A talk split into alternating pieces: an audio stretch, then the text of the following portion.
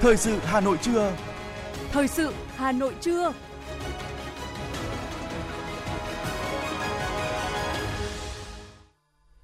Xin kính chào quý vị và các bạn. Bây giờ là chương trình thời sự của Đài Phát thanh và Truyền hình Hà Nội, phát trực tiếp trên sóng phát thanh tần số FM 90 MHz.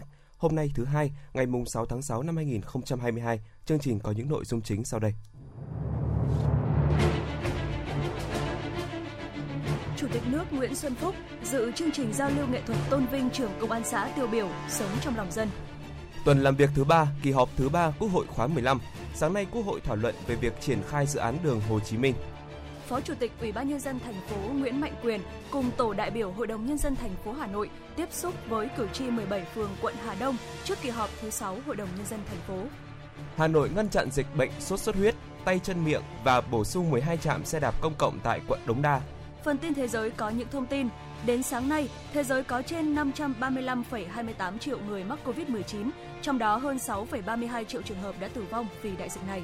Tuần tới, Bắc Kinh Trung Quốc sẽ từng bước dỡ bỏ các biện pháp hạn chế được áp dụng để phòng dịch. Hơn 150.000 lượt người di cư đến miền Nam, châu Âu trong năm nay. Và sau đây là nội dung chi tiết. Thưa quý vị và các bạn, hướng tới kỷ niệm 74 năm ngày Chủ tịch Hồ Chí Minh ra lời kêu gọi thi đua ái quốc, 60 năm ngày truyền thống lực lượng cảnh sát nhân dân.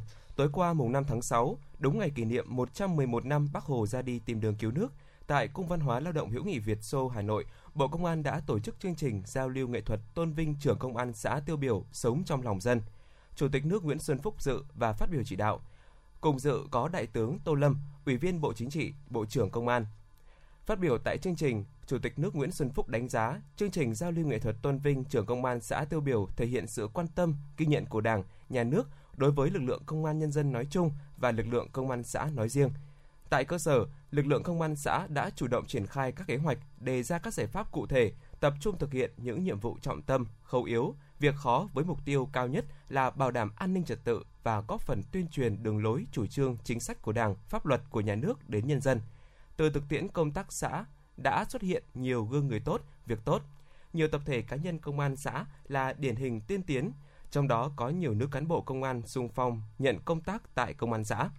Chủ tịch nước nhấn mạnh, với mục tiêu vì an ninh Tổ quốc, vì hạnh phúc của nhân dân, các đồng chí đã không quản ngại khó khăn, gian khổ, chấp nhận hy sinh hạnh phúc cá nhân và gia đình, luôn tận tụy hết lòng, hết sức vì công việc, sẵn sàng nhận nhiệm vụ của bất cứ thời điểm nào, không kể ngày đêm lập được nhiều thành tích chiến công bình dị nhưng cao quý và tiêu biểu. Những kết quả đã đạt được vừa qua được cấp ủy chính quyền và nhân dân ủng hộ, tin tưởng, tấm lá chắn bảo đảm an ninh trật tự tại cơ sở được tăng cường thêm sức mạnh.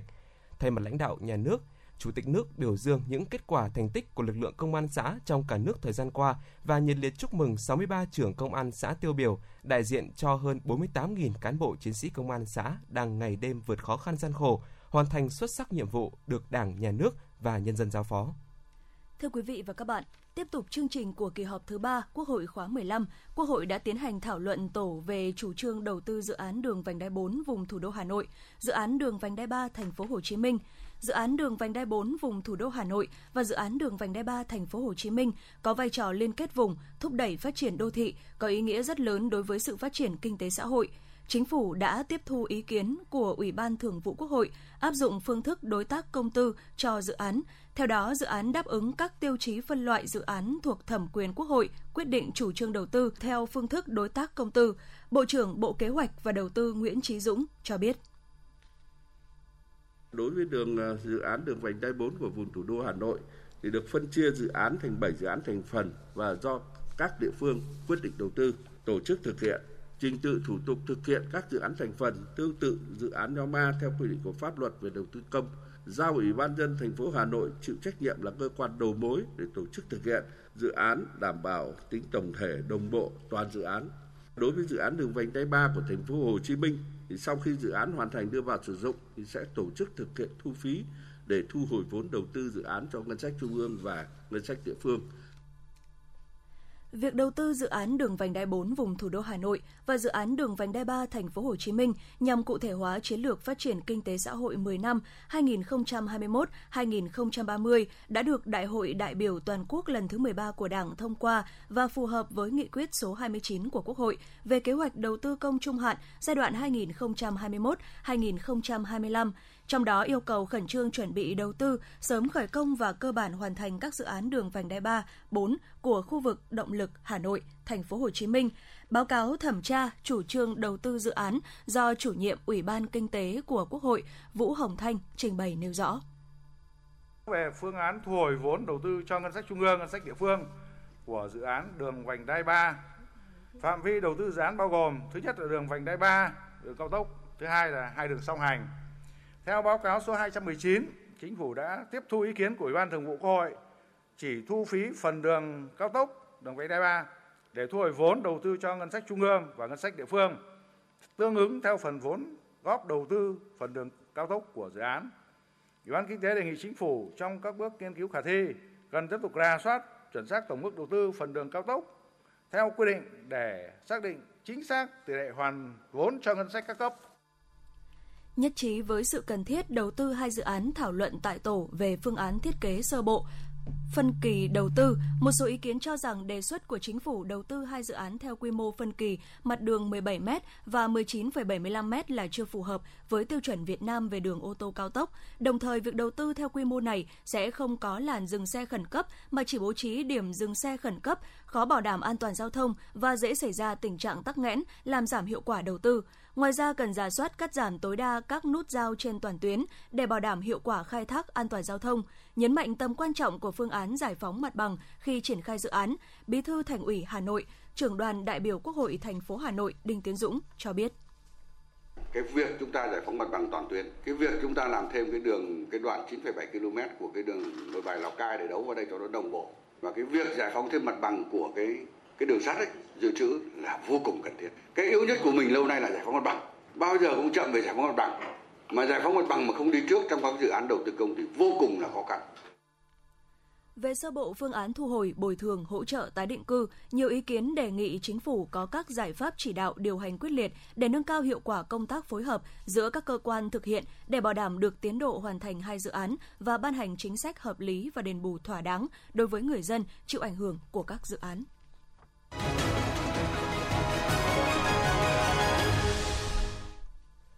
Quý thính giả đang nghe chương trình thời sự của Đài Phát thanh và Truyền hình Hà Nội được phát trực tiếp trên sóng FM tần số 90 MHz.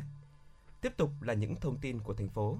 Thưa quý vị và các bạn, sáng nay, Phó Chủ tịch Ủy ban nhân dân thành phố Nguyễn Mạnh Quyền cùng tổ đại biểu Hội đồng nhân dân thành phố Hà Nội, đơn vị bầu cử số 10 đã tiến hành tiếp xúc với cử tri 17 phường quận Hà Đông trước khi họp thứ 6 Hội đồng nhân dân thành phố đại biểu Hội đồng Nhân dân thành phố đã báo cáo với cử tri quận Hà Đông về dự kiến nội dung, thời gian tổ chức kỳ họp thứ 6 Hội đồng Nhân dân thành phố khóa 16.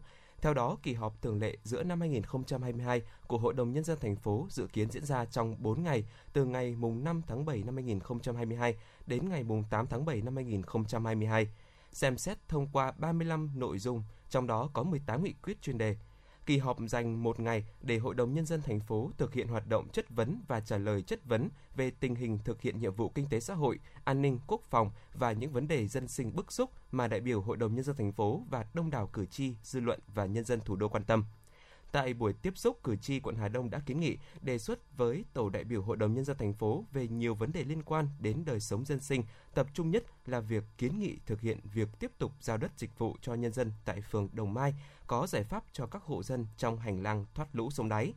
Tiếp tục hoàn thiện dự án đường N1 nối đường Quang Trung sang đường Lê Lai thuộc phường Hà Cầu, sớm triển khai các tuyến giao thông đấu nối các khu đô thị, trong đó có đường 19 tháng 5 trên địa bàn phường Văn Quán và thực hiện dự án công viên cây xanh liên quan đến địa bàn phường Kiến Hưng, bố trí thêm trường trung học cơ sở tại phường Ít Kiêu và nhà họp dân tại phường Phú La. Lãnh đạo thành phố và quận Hà Đông đã giải đáp một số kiến nghị của cử tri theo thẩm quyền.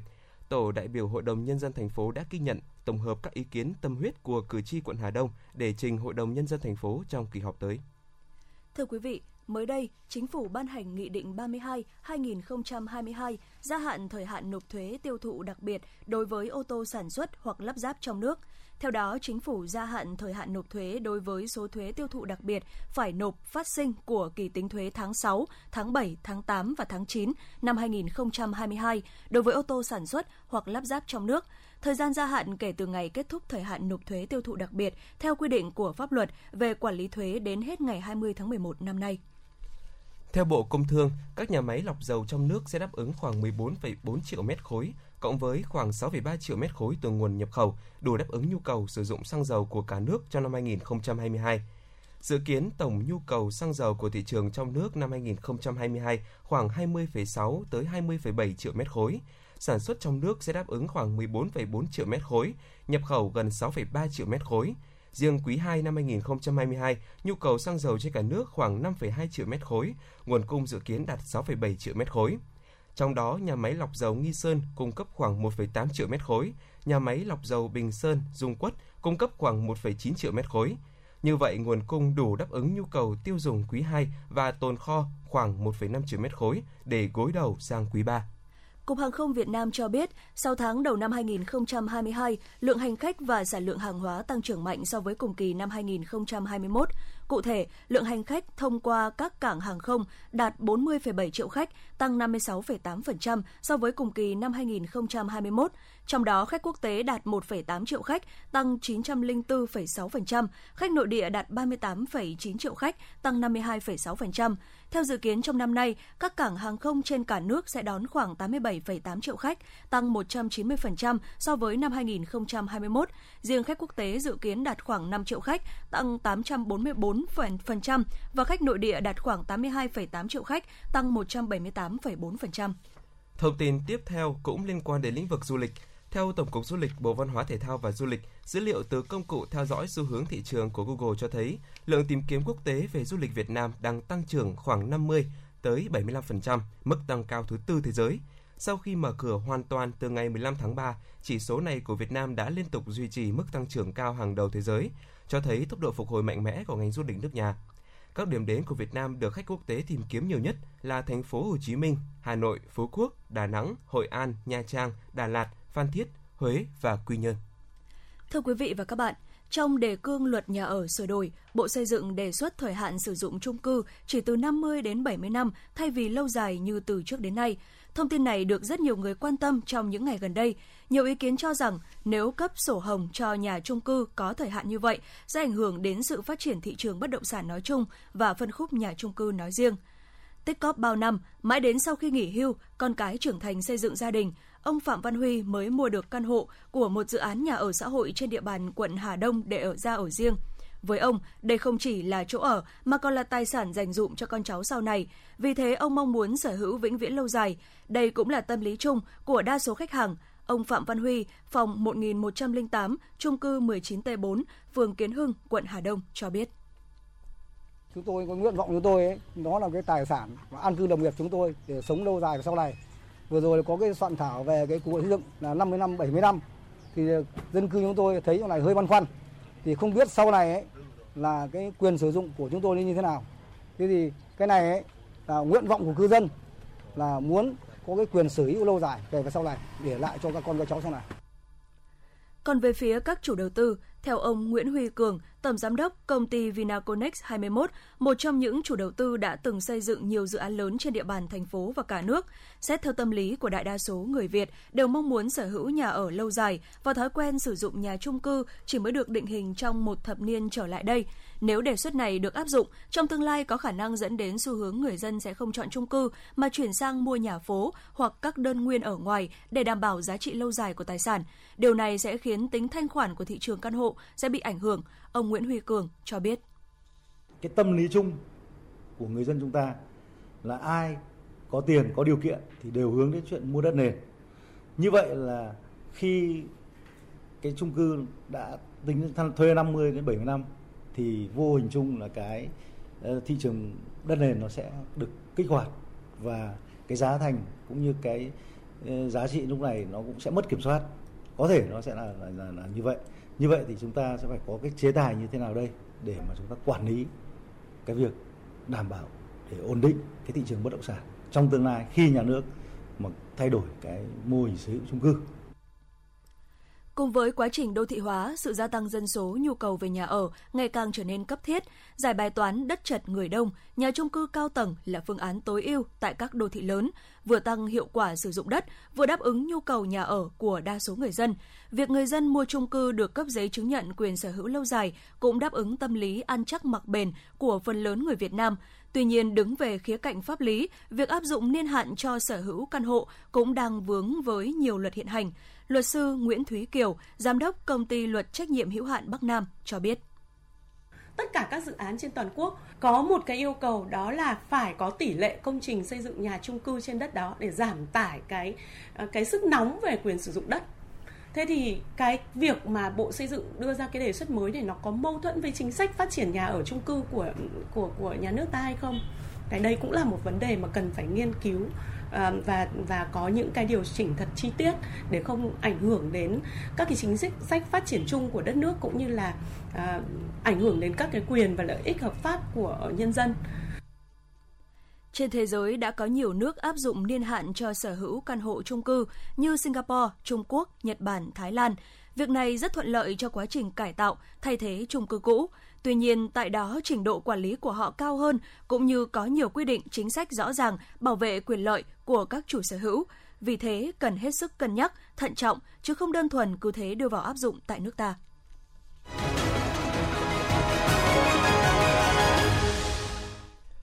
Xin được chuyển sang những thông tin quan trọng khác. Thưa quý vị và các bạn, Việt Nam tiếp nhận 2 triệu liều vaccine Moderna cho trẻ từ 5 đến dưới 12 tuổi.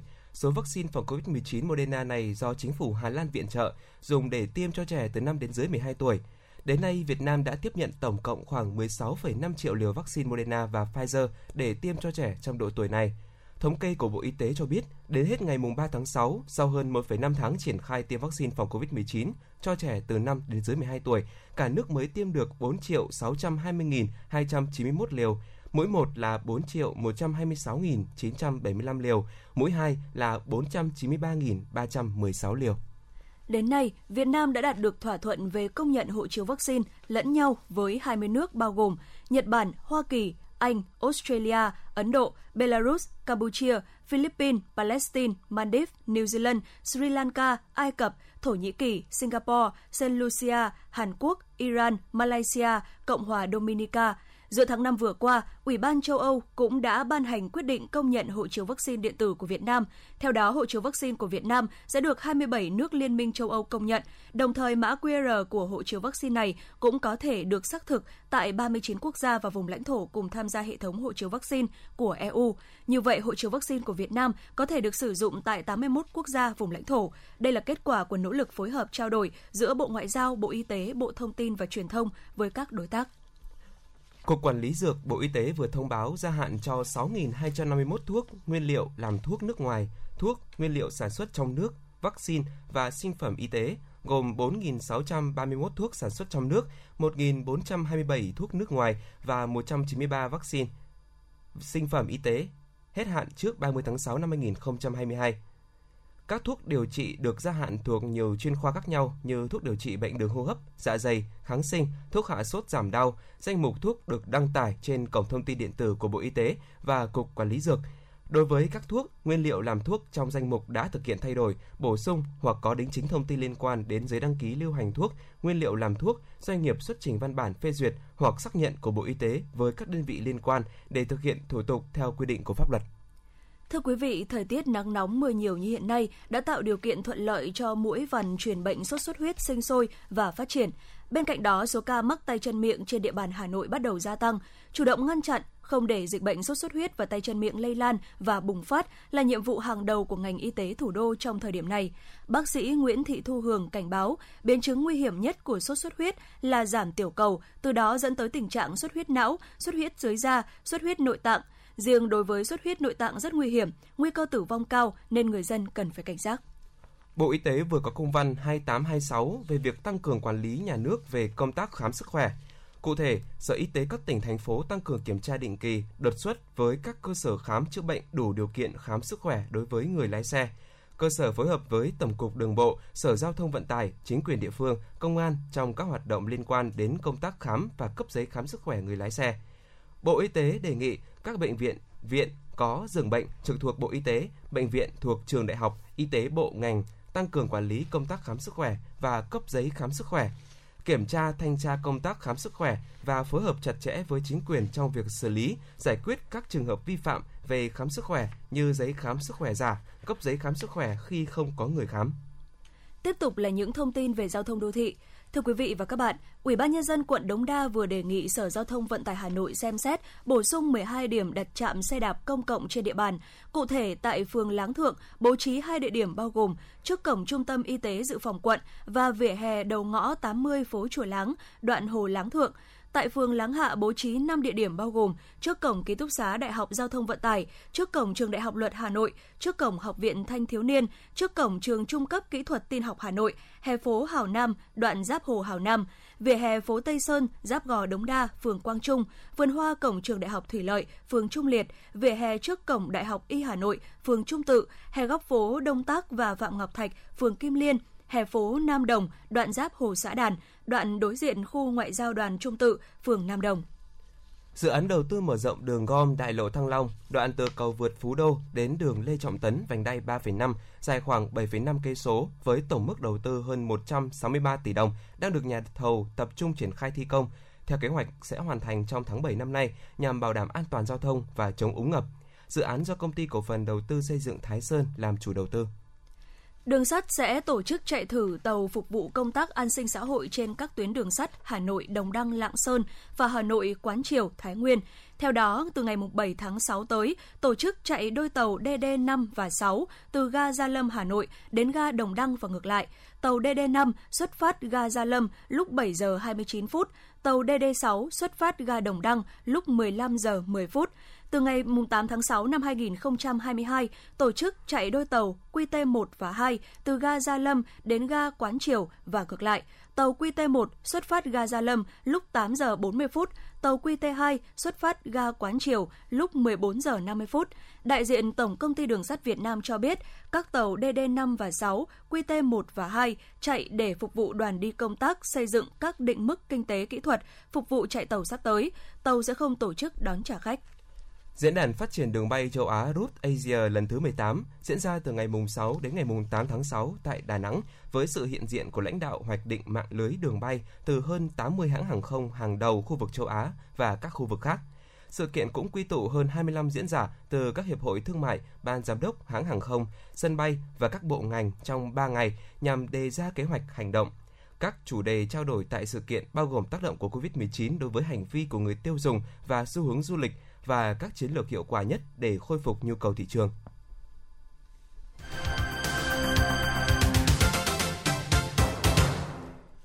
Sẽ được chuyển sang phần tin thế giới. Thưa quý vị và các bạn, đến sáng ngày 6 tháng 6, thế giới có trên 535,28 triệu người mắc COVID-19, trong đó hơn 6,32 triệu trường hợp đã tử vong vì đại dịch này. Mỹ vẫn là quốc gia chịu ảnh hưởng nghiêm trọng nhất bởi dịch COVID-19, với trên 86,51 triệu ca mắc và hơn 1,033 triệu trường hợp tử vong. Trong ngày qua, Mỹ ghi nhận thêm hơn 8.000 người nhiễm virus SARS-CoV-2. Tại tâm dịch COVID-19 lớn thứ hai thế giới, Ấn Độ, ngày hôm qua, nước này ghi nhận tổng cộng trên 43,17 triệu người mắc COVID-19, bao gồm gần 524.700 trường hợp thiệt mạng vì COVID-19 tại quốc gia Nam Á này. Số ca nhiễm COVID-19 ở Ấn Độ đang có xu hướng gia tăng. Phần đông số ca nhiễm mới tại Ấn Độ được ghi nhận ở thành phố Mumbai. Brazil hiện là điểm nóng dịch bệnh lớn thứ ba thế giới với hơn 667.000 bệnh nhân COVID-19 không qua khỏi trong tổng số trên 31,15 triệu người nhiễm bệnh ở quốc gia này. Ấn Độ đã cấp phép sử dụng vaccine ngừa COVID-19 của hãng dược phẩm Biological E làm mũi tiêm tăng cường cho những người đã tiêm liều cơ bản bằng các vaccine khác. Đây là lần đầu nước này cho phép tiêm kết hợp vaccine làm mũi tăng cường. Giới chức thành phố Bắc Kinh Trung Quốc cho biết, từ tuần tới sẽ từng bước dỡ bỏ các biện pháp hạn chế được áp dụng để phòng dịch COVID-19. Cụ thể, người dân Bắc Kinh sẽ được phép đi làm trực tiếp trở lại và trường học sẽ mở cửa trở lại từ ngày 13 tháng 6. Cũng từ ngày hôm nay, mùng 6 tháng 6, các nhà hàng quán ăn có thể phục vụ khách tại chỗ, trong khi hoạt động vận tải hành khách công cộng được khôi phục bình thường. Số ca COVID-19 ở Pháp bắt đầu tăng trở lại. Cơ quan Y tế Công cộng của Pháp cho biết số ca COVID-19 ở nước này đã tăng trở lại với mức trung bình khoảng 20.000 ca một ngày trong 7 ngày qua sau nhiều tháng giảm mạnh. Hiện Pháp ghi nhận trên 29,62 triệu ca mắc COVID-19, bao gồm hơn 148.400 trường hợp thiệt mạng. Dự kiến sẽ có hơn 150.000 lượt người di cư tới các quốc gia địa Trung Hải trên những tuyến đường di cư chính vào châu Âu trong năm nay. Số lượng người di cư nói trên được đưa ra trong bối cảnh tình trạng thiếu lương thực do cuộc xung đột Ukraine gây ra, đe dọa dẫn đến một làn sóng di cư mới từ châu Phi và Trung Đông. Hôm qua, các tay súng đã xông vào một nhà thờ công giáo ở Tây Nam Nigeria, sát hại nhiều tín đồ và làm bị thương những người khác – đây là vụ tấn công hiếm hoi ở vùng Tây Nam Nigeria vì những tay súng thánh chiến và băng nhóm tội phạm thường hoạt động ở các khu vực khác. Hiện chưa có nhóm nào nhận trách nhiệm về vụ tấn công nhà thờ này. Ít nhất 5 người tử vong và khoảng 100 người bị thương sau một đám cháy lớn xảy ra tại kho chứa container ở thị trấn Sitakunda, miền đông nam Bangladesh.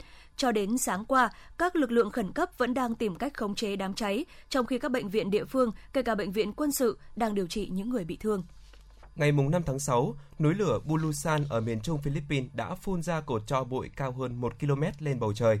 Viện núi lửa và địa chấn Philippines đã đưa ra cảnh báo núi lửa hiện đang ở trong tình trạng bất thường và khuyến cáo người dân không được đi vào vùng nguy hiểm. Được biết, Philippines nằm trong vành đai lửa Thái Bình Dương, nơi thường xuyên xảy ra các hoạt động núi lửa và động đất.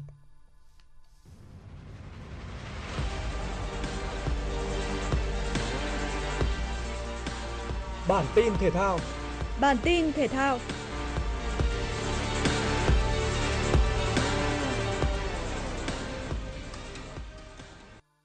Lượt trận thứ hai bảng C vòng chung kết U23 châu Á, U23 Việt Nam gặp đội tuyển rất mạnh U23 Hàn Quốc. Với đẳng cấp vượt trội, U23 Hàn Quốc đã dâng cao đội hình và kiểm soát thế trận ngay ở những phút đầu tiên của trận đấu. Nhà đương kim vô địch liên tục tạo ra những tình huống nguy hiểm về phía khung thành của Quan Văn Chuẩn nhưng hàng phòng ngự của U23 Việt Nam đã thi đấu tập trung. Bước sang hiệp 2, U23 Hàn Quốc bất ngờ có bàn mở tỷ số do công của Yang Úc. Bị dẫn trước, U23 Việt Nam cố gắng đẩy cao đội hình để tìm kiếm bàn gỡ. Bước ngoặt của trận đấu đến ở phút 72 khi Lee Jin Yang bị chốt quyền thi đấu vì nhận thẻ vàng thứ hai sau pha phạm lỗi với Văn Tùng.